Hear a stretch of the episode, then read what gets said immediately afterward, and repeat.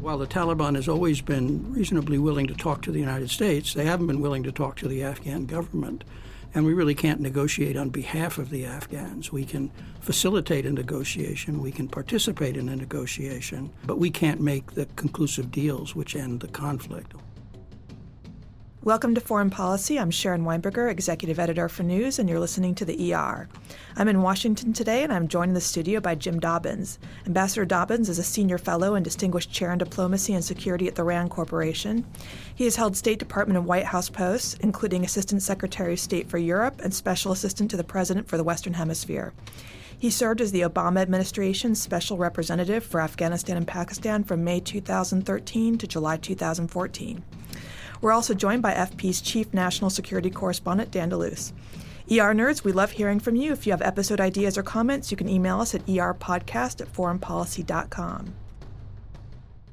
So today, I wanted to talk about Afghanistan. Um, Defense Secretary James Mattis said Monday that the Trump administration was, quote, very, very close to a decision on the strategy review. And in the meantime, it was announced this week that the president and other principals will be meeting Friday at Camp David to talk about, among other issues, Afghanistan.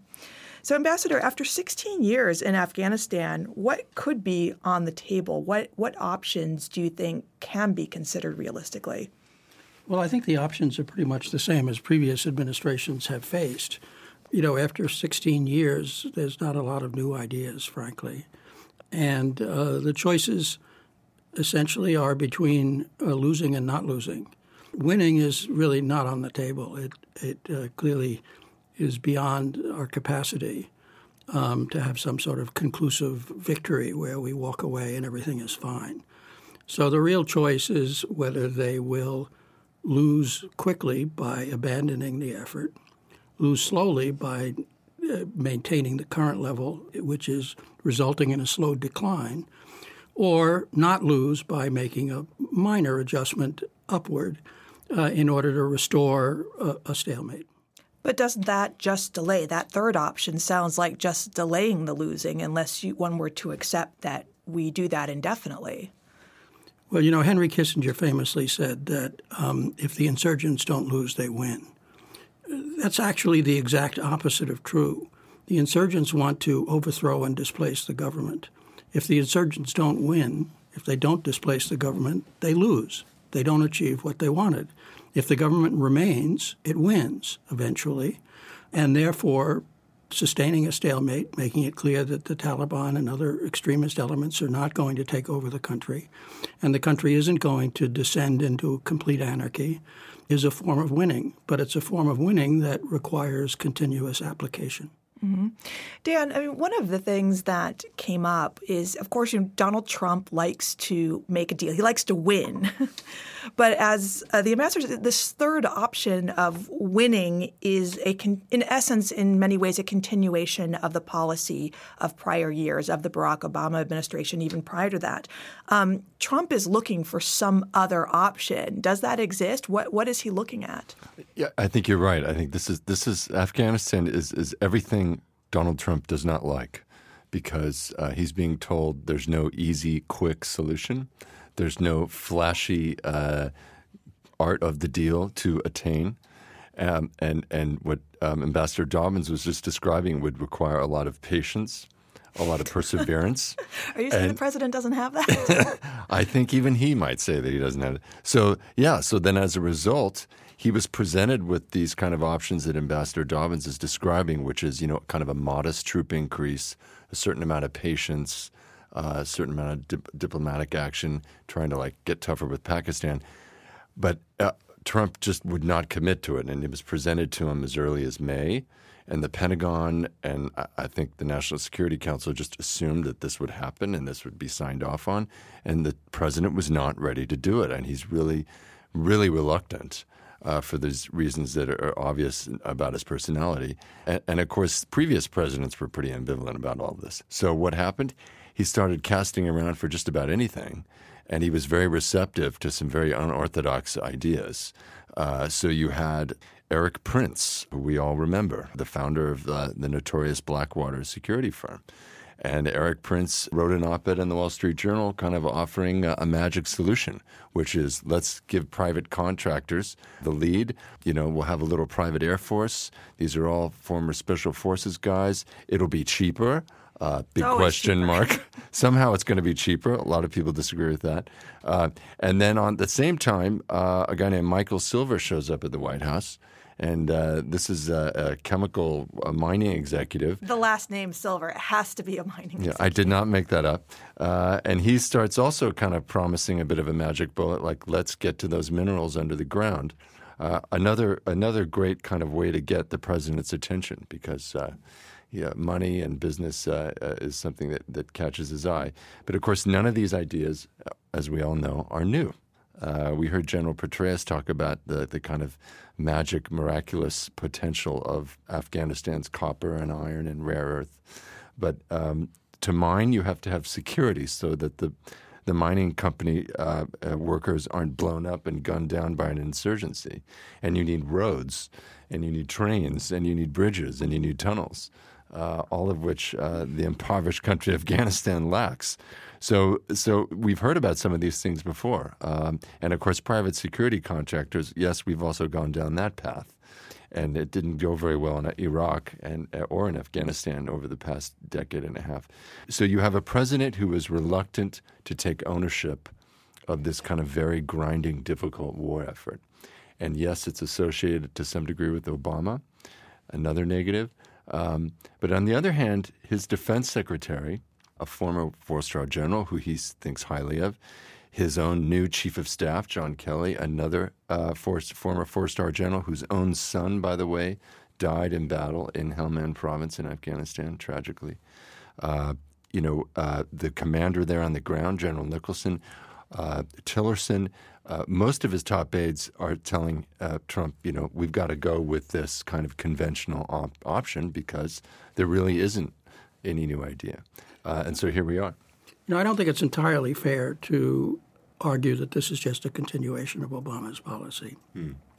Obama's policy was to make a short, intense effort and then to get out regardless of the consequences and regardless of the results of that effort. And so he surged troops in Afghanistan, but he set a deadline and withdrew them on, uh, on schedule. He announced in 2014 that all American troops would be out by the end of 2016. Now, uh, three weeks after he made that announcement, the Islamic State burst out of Syria and marched to the very outskirts of Baghdad, illustrating what happens if you abandon one of these campaigns in, in, in mid effort. And uh, Obama pulled back from uh, his uh, commitment to withdraw entirely and left a minimal force there of uh, around 8,500 American soldiers, which was never assumed or intended to be a long term commitment, but simply to push the issue on to the next administration. So I think Trump can, if he chooses, differentiate himself by, from Obama by not setting deadlines, by recognizing that this is a long term slog by continuing to seek a negotiated settlement with the Taliban, but to make clear that we'll stay and stick with it until that can be achieved and avoid setting uh, deadlines. Well, that's an interesting thing. I mean, that's one of the things we talked about yesterday in the office. I mean, Trump really hasn't mentioned, I don't think he's mentioned the word Taliban. Do you think that he, you know, he believes in the art of the deal? Do you think he would consider um, pushing for negotiations with the Taliban? Is that something in his repertoire? Yeah, uh, I mean, I think that's quite within his repertoire. I mean, the Taliban is certainly, given the, the people he's willing to associate with and uh, collaborate with, including the president of the Philippines, um, the president of uh, Russia, and a number of other uh, somewhat dubious characters. Um, I don't see any reason why he wouldn't be willing to deal with the Taliban. Previous administrations have been willing to do so, at least the Obama administration. And I think it is uh, one of the issues that's on the table and will be discussed this weekend when uh, when uh, when the Trump and his principal advisors get together. I don't sense that there's a great deal of resistance to the idea. At least we haven't seen anything which suggests that this is a, anathema to somebody.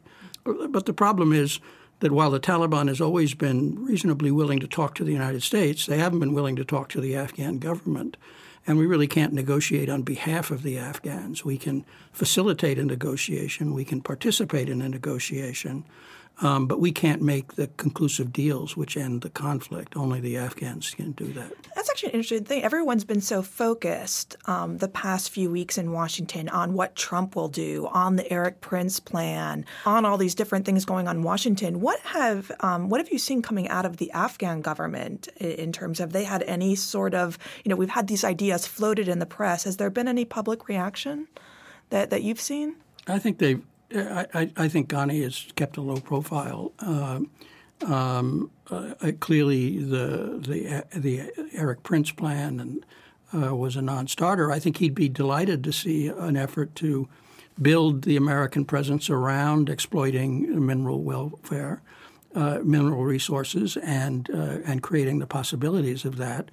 China has already bought into that and has made significant investments. But as we've heard, um, until there's both peace and more infrastructure, that's not likely to yield great uh, revenues. Mm-hmm.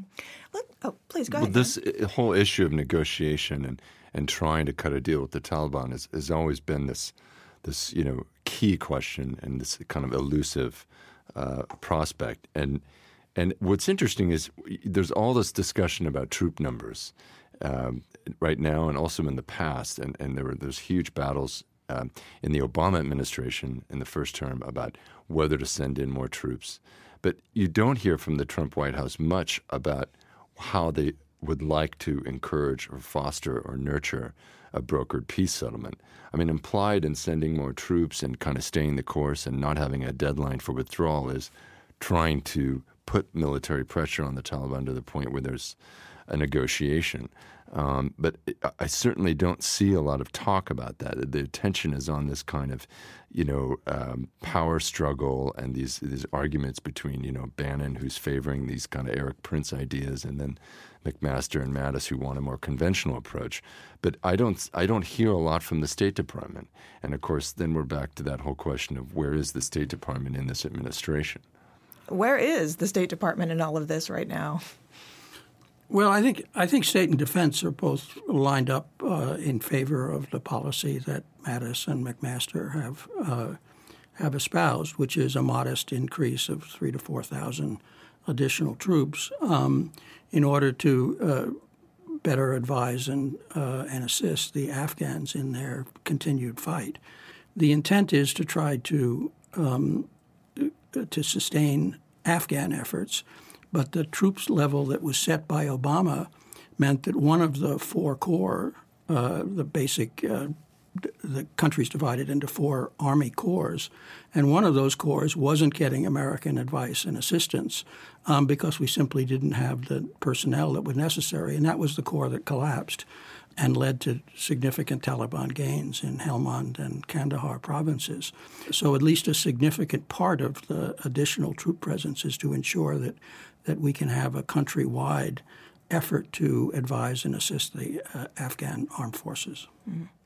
Let's talk about the Erik Prince plan for a second. I mean, part of what is perhaps so shocking about it is simply how public he's been about it.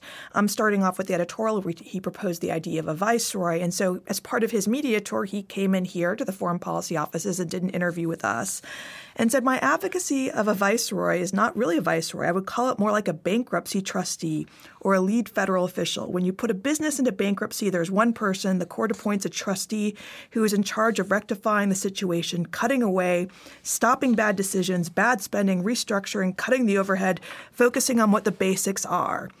Um, it, it, almost, you know, one would think that if they're trying to really compete for contracts, and you'd almost want to keep a low profile. And he's gone the opposite route.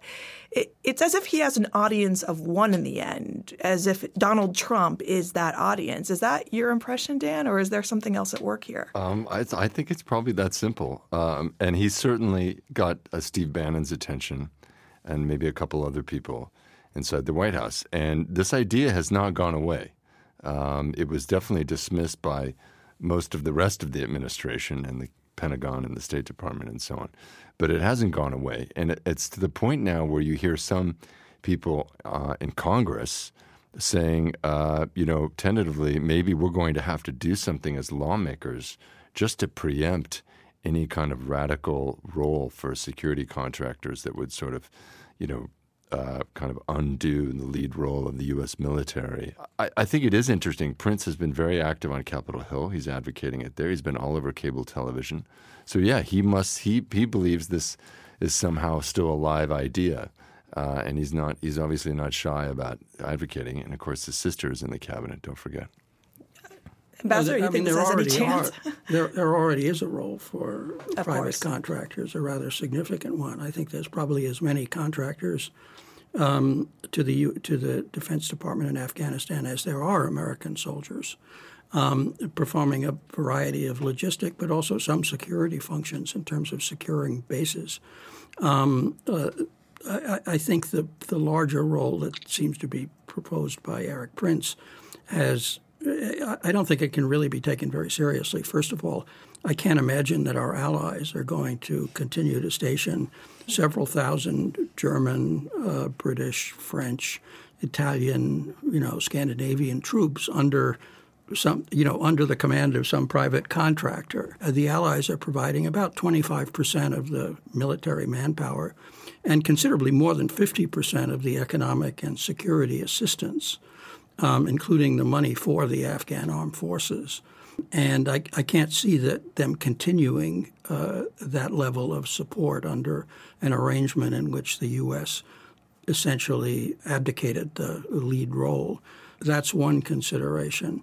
It's also not clear what kind of legal arrangements would permit a mercenary force with proactive combat uh, responsibilities U.S. forces have immunity in Afghanistan, but that's because, to the extent they misbehave, they'll be disciplined and punished by the U.S. government. But there's no mercenary um, contractor capacity to discipline um, uh, forces under its control, uh, short of just firing them. Uh, as we discovered when Blackwater killed several dozen Iraqis in an unnecessary firefight uh, back uh, a decade ago in Iraq. But if we go back, uh, this is certainly not a defense of the Prince plan, but if we go back to where we started from at the beginning of the podcast, there does seem to be this real sense of deja vu. You know, we were joking, you know, we could just save this and, you know, replay it in a couple years. If the best option is simply sustaining the status quo, is that, and it, should that be an acceptable pol- option for politicians? Um, it hasn't appeared um, that the Afghan military has really evolved that much over the past number of years. It's not clear that sort of the revenue producing powers of the central government are that much better. Do we just accept this is what we do indefinitely? Well, the Afghan armed forces have certainly evolved from 2001 when we arrived, certainly, since yes. there weren't any. Yes. um, uh, and uh, uh, and we were very slow to begin developing um, an Afghan uh, military and police force. So I think that they have made progress. Now, I think there's a, a good argument to be made that that we never really fully committed to the idea of, of creating, sustaining an indigenous uh, capacity in the security sector, that we were always looking for shortcuts, that we were always trying to do this more quickly than was reasonable. Um, and that recognizing that this is a, a long-term effort that's not going to pay off quickly, um, you know, can can help. The other thing we haven't discussed, of course, is the broader international context, the role of Pakistan, but also of Russia and Iran and China. The most of Afghanistan's neighbors would like to see a stable Afghanistan under moderate leadership. But Pakistan may be an exception in that regard, but certainly uh, Iran, China, uh, and Russia would. But at least uh, Iran and Russia also have concerns about the United States, about the relationship with the United States. And they have the capacity to disrupt anything we want to do in Afghanistan if they really are incentivized to do so. So, uh, so part of the process of stabilizing Afghanistan and ultimately moving to some kind of peace process does require uh, an effort to engage with both Russia and Iran on uh, Afghanistan. They've been quite helpful in the past. They are rather unhelpful today, largely, uh, uh, uh, and this is largely a reflection of their larger disagreements with the United States on, on unrelated issues. But that's that's also a, a strong element of any coherent policy. Mm-hmm. And then, of course, in the midst of that, we have a Trump administration which has, you know, been very hostile about Iran threatening to decertify it in the next review for the nuclear deal.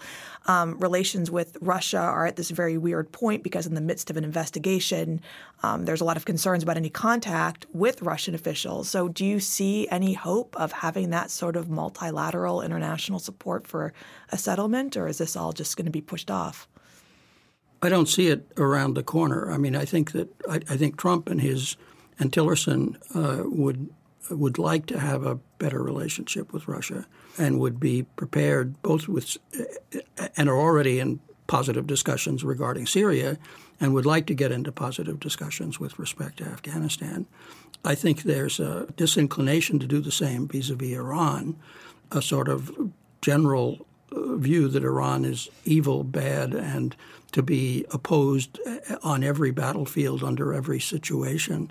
Tillerson has not uh, renewed the relationship that uh, Kerry had with the uh, Iranian foreign minister, and I think in, uh, and I think that that's that they'll have to learn that lesson eventually that they're going to have to engage with Iran as well as Russia and China um, and Pakistan, of course, um, in any effort to stabilize Afghanistan and promote a peace process. Mm-hmm. So, coming back to the Camp David meeting, are you a betting man, Dan? I mean, what, what, what do you? I mean, we can all sort of guess how this can proceed. I'm sure we'll see lots of reports of, you know, temper tantrums and people arguing. But do you think we'll see a proposal out of this? Uh, I, and I don't so, like what? to predict. uh, yeah, I don't like to predict, but I think it is sort of becoming crunch time, and it's so it's hard to imagine that he just forever puts off a decision. Mattis did say very, very soon. I, I, I can't believe that he, this defense secretary just sort of pulled that out of the air. Yeah, and exactly, Mattis did say that. And the other thing is that it is kind of it, it would be an incredible um, uh, kind of eruption and and and uh, rift if Trump were to defy his defense secretary, uh, who's quite influential and has a very pr- pretty you know pretty hefty reputation and status, uh, defied his chief of staff, uh, defied the national security advisor, basically the military and the State Department on this issue in favor of this kind of very um, ambiguous, tenuous, very uh, questionable uh, alternative that's not even clear what is the Erik Prince alternative. So it's hard to imagine him actually you know, he's flirting with these alternatives. That's one thing. It's another thing to actually just uh, defy defy uh, the military on this. And Mattis, I, it, there would even be a risk that Mattis would resign. I think. I think that would not be out of the realm of possibility.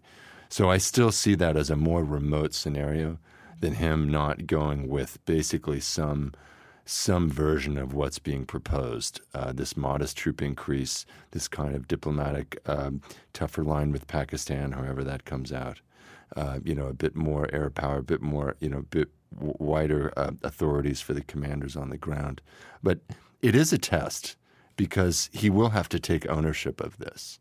He will not, you know, there was, I think there was a very interesting tension between him and Mattis on this because you had a situation where he told Mattis, okay, you can, I'm giving you the authority to have nearly 4,000 additional troops in Afghanistan beyond the 8,000 8, or so that are there. And instead of taking that and running with it, Mattis said, No, I'm not going to deploy those troops until we have a strategy that you, Mr. President, sign off on and agree on. And I thought that was a really clever. It's a really clever move by him. Very interesting moment, and it's kind of a power struggle. And Mattis has dug in his heels, and he's basically put the ball back in the court of the president, and that the president is going to have to own this. And he can't just distance himself from it and say, oh, you look, the military lost this war effort. That's too bad. Um, you know, but it's not my fault. Um, and, and, and you see this on other issues, right? So on the Iran deal, he did certify Iran. Yeah. He, he, did certify uh, Iran was in compliance with the with the nuclear agreement, but it was very reluctantly. There were all these accounts of him being unhappy and kind of almost throwing a tantrum about it, despite the fact that he's getting this advice from um, most of his cabinet to sign off on it.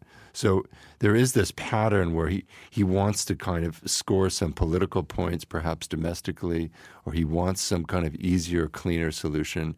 And when his advisors don't bring it to him, he gets very frustrated. And of course, some people are, are encouraging him in that, like Stephen Bannon. So this is, this is not unique to the Afghanistan issue.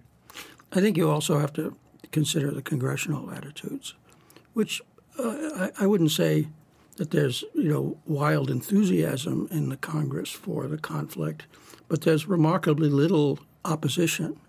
Most senior members of Congress, both houses, have been to Afghanistan repeatedly over the last 16 years.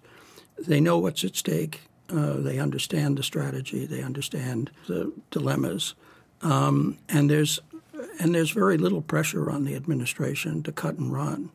Obama, at one point in a meeting I was in, you know, said, uh, you know, Afghanistan today is more unpopular than Vietnam ever was. Mm which was a jaw-dropping wow. statement um, and just indicated that he had been in kindergarten in Indonesia during the Vietnam War. and um, wasn't aware of just how. Uh, yeah. Uh, and it was funny because he was sitting next to John Kerry, who uh, had several medals uh, and came back as a major opponent of the war. Uh, and uh, and Chuck Hagel, who also had fought in Vietnam, Uh, neither of them raised any objection. We just rolled our eyes. But um, uh, and I got in a bit of trouble when I when I said that, uh, on the contrary, I had consulted very closely with the Congress and my responsibilities as a special representative for Afghanistan and Pakistan across the political spectrum in both houses, and found overwhelming support. Uh, for the course and concern that we that Obama might be uh, about to withdraw from Afghanistan. So, um, so I think we also need to consider that Congress, at least significant elements of Congress, would first of all not fund uh, a transfer of responsibility to That's Blackwater right. or its current successor, um, and would uh, resist, although they probably couldn't prevent a, a, withdrawal of American forces if if the president uh, if the president decided on it. Um, so I think that that the if there's a consensus in Congress. Um, it's for more of the same. Uh, they may be reluctant to put it that way, um, but uh, but I don't see any groundswell of opposition to the war. That's true. That's true. What's interesting, I think, too, is that it's actually how little political traction Afghanistan has. Full stop. Yeah, there's no up for the president. It, that, that, doesn't appeal to his base to pull out, to stay. It doesn't right. have an it, effect. It, it's amazing to me how little attention this gets paid. Um, and it's there's also another issue, that, a question I always come back to for years now, which is it seems to me the U.S. government as a whole, and, and, and I would include the media as well, has failed to articulate what is at stake in Afghanistan. There's been attempts but even with Obama, he made this very big speech when he said, "Okay, I'm going to, you know, surge these additional troops in." And so on. But then he kind of dropped it. You didn't hear him talking a lot in public saying, this is why we are fighting here. This is why it's worth all this money. This is why it's worth taking casualties and even losing lives because we have something at stake here. Um, you really hear that, and you kind of got into little more petty arguments that are very Washington centric about whether he, you know, the president has spine or whether the military is being listened to. Um, but I, I, I, w- I do think it's incumbent on, on this administration, as it was in previous, to do a better job of trying to explain why we're still there after 16 years. Why is it worth it? Is it because that if we allow the Taliban to take hold or even topple the government in Kabul, we recreate a sanctuary for terrorism, for Al Qaeda, and so on that ultimately threatens the U.S. and the West. I assume that's roughly the case. It's funny. One of the, the reports that came out in the press was that President Trump had at least flirted with the idea of withdrawal. But I actually don't see anyone, any of his aides, on any side of the spectrum pushing for that. Is there anyone who is? Well, Bannon maybe. Bannon might at least entertain the idea in theory, although he seems to be attracted to maybe magic bullets like uh, Erik Prince. The, the, other thing about Bannon is I think he's very interested in the mining because that plays into his um, kind of fixation on China and this idea that the U.S. needs to protect its economic interests in this kind of global economic war with China. And so we can't lose out on mining interests. And the view that China. we should have taken Iraqi oil while we were there. Well, this is something Trump has talked about. Um, so, but but no, you're right. There isn't. You don't see a groundswell uh, in the administration to withdraw to to leave. Mm-hmm. So, if the best possible alternative is some sort of continuation of the status quo, do we are we having this same conversation a year from now? Is the reality on the ground any different, or is the presumption that we hopefully start negotiations with the Taliban? I think the most likely course of action which would lead to negotiations is not to be too impatient, um, uh, not to expect them uh, too soon, uh, and not to count on them as uh, as a as a way of resolving our own dilemmas. Uh, I think once we persuasively adopt a course which indicates that we favor negotiations but don't need it, um, uh, there's a good chance that they'll occur. Well, of course, patience has not been one of the high points of this administration, but we'll see. Um, I think that's all the time we have today. Thank you for joining us on the ER Ambassador. Thank you, Dan. Thanks. Um, please join us next time. In the meantime, if you have episode ideas or comments, you can email us at erpodcast at foreignpolicy.com. Thank you. Great. Thank you. Thank you. You've been listening to Foreign Policy's, the ER podcast. I'm Sharon Weinberger, and I've been your host. The program is produced by Katie Gardner and Brandon Martini. For more information about FP and to subscribe to the ER and our Global Thinkers and Backstory podcasts, please visit foreignpolicy.com, iTunes, Stitcher, or wherever you get your podcasts. Thank you very much for joining us.